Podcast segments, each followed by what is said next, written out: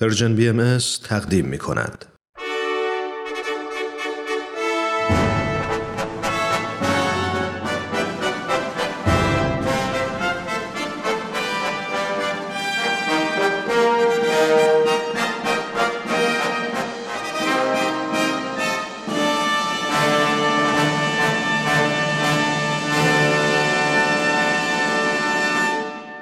پیک یزدان،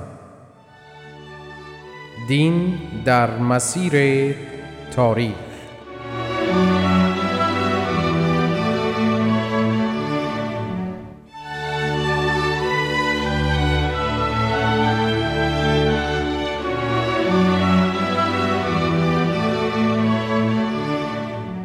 شنوندگان عزیز، درود گرم ما را بپذیرید.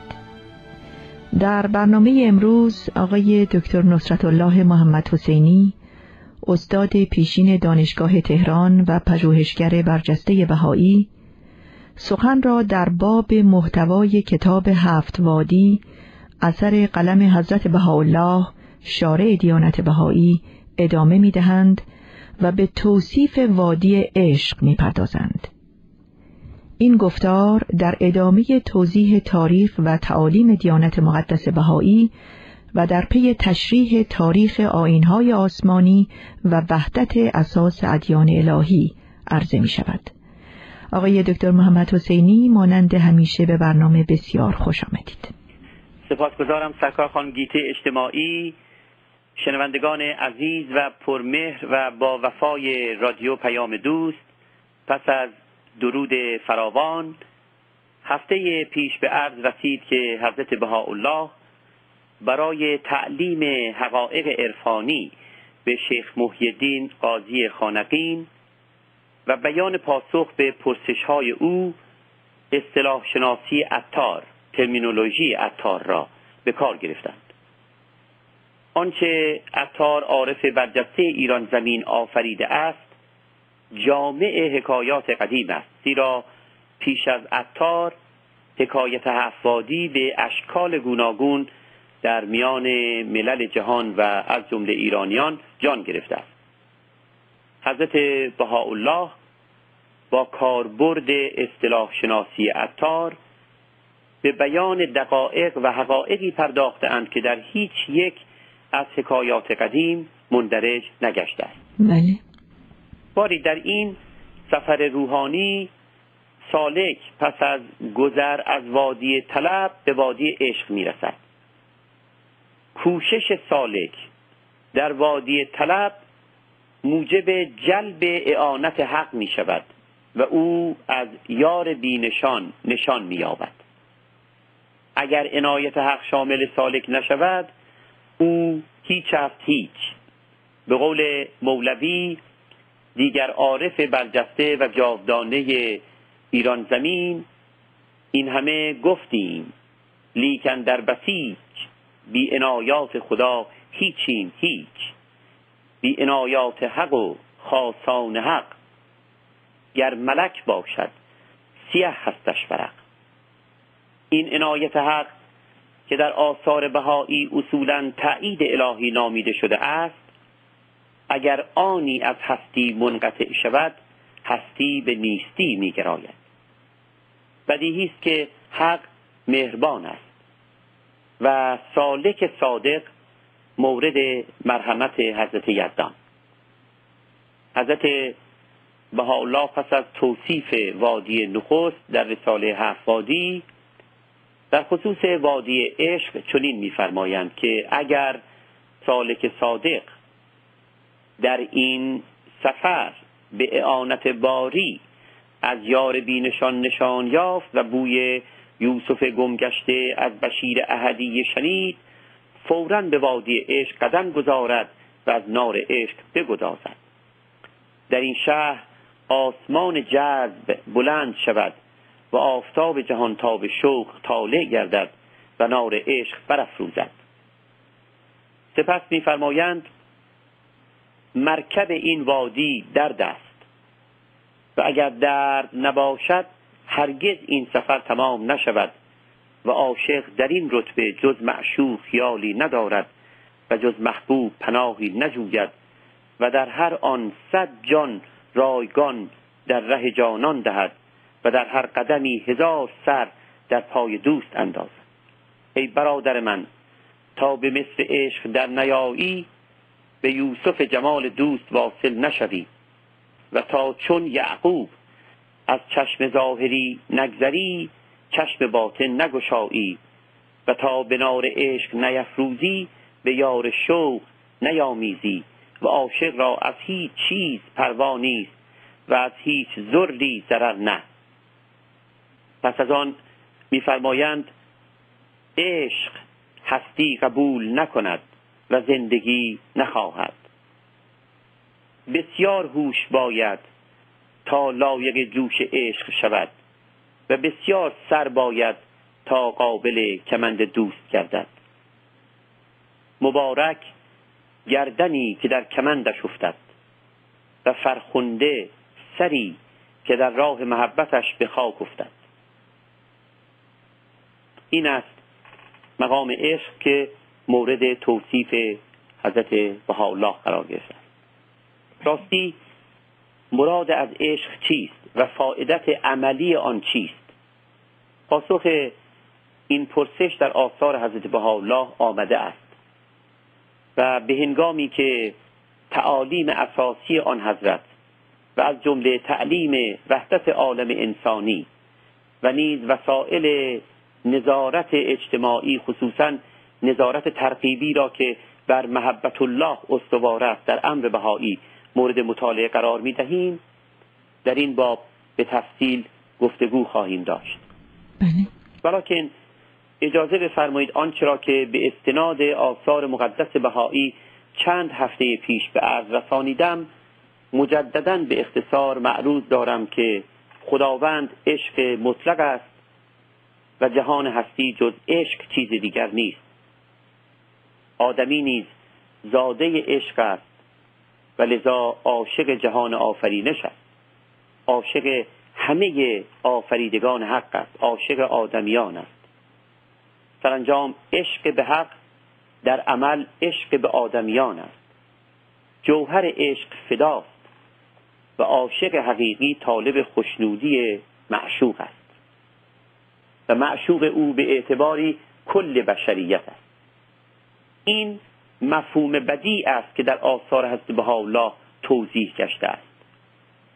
عاشق حقیقی به همه جهانیان از هر رنگ و نژاد و زبان مهر می‌ورزد و این تنوعات را در جهان انسانی عین زیبایی می‌شناسد.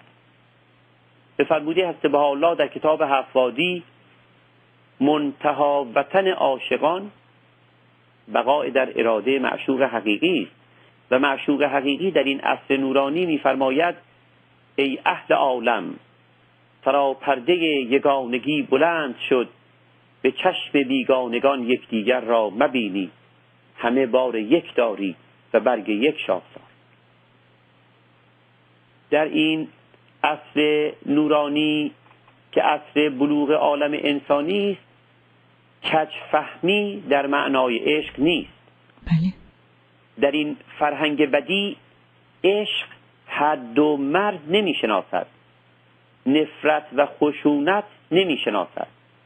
عاشق حقیقی ضرش به احدی نمی رسد، احدی را محزون نمی نماید، به احدی تحمیل عقیده نمی کند.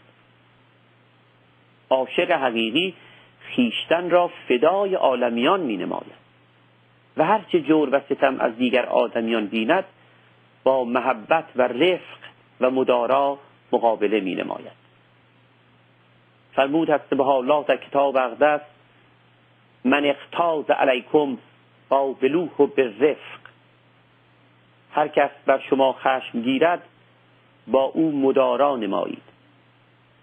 حضرت عبدالبها مبین کلمات حضرت بهاءالله در این خصوص می فرمایند که اگر دیگران به شما زهر دهند شهد بخشید، اگر شمشیر زنند شکر و شیر بخشید، اگر اهانت کنند اعانت نمایید، اگر لعنت نمایند رحمت جویید، در نهایت مهربانی قیام نمایید و به اخلاق رحمانی معامله کنید و ابداً به کلمه رکیکی در حقشان زبان نیالایید.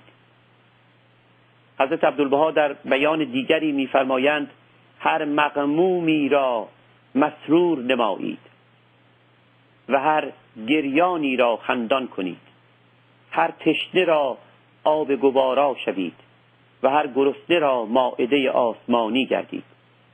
زنهار زنهار از این که قلبی را برنجانید، زنهار زنهار از این که نفسی را بیازارید، زنهار زنهار از این که با نفسی به خلاف محبت حرکت و سلوک کنید.